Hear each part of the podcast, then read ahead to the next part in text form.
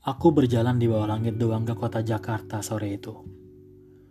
Menapak jejak setapak demi setapak yang pernah kita lewati, lalu berhenti dan duduk di bangku taman.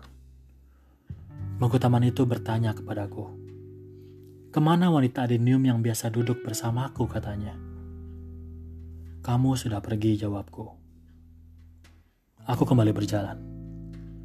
Melewati jalanan yang lenggang menuju rumahku seperti biasa, tapi bedanya kali ini hanya ditemani lampu-lampu jalan yang terus mengawasiku dan menyorot binarnya hanya kepadaku seorang. Lampu jalan itu juga ikut bertanya. Masih dengan jenis pertanyaan yang sama. Masih pertanyaan tentang kamu. Ke mana wanita Kirana yang biasa berjalan di sampingku katanya. Kamu sudah pergi jawabku. Aku masuk ke dalam rumah. Menutup pintu dan jendela serapat mungkin, kumatikan lampu kamarku. Kupastikan tidak ada cahaya yang masuk.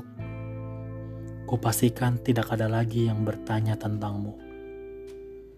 Langit Duangga itu sekarang berubah menjadi cemani yang gelap. Aku harusnya sudah tertidur. Tapi lagi-lagi hatiku yang bertanya, mengapa perginya kamu?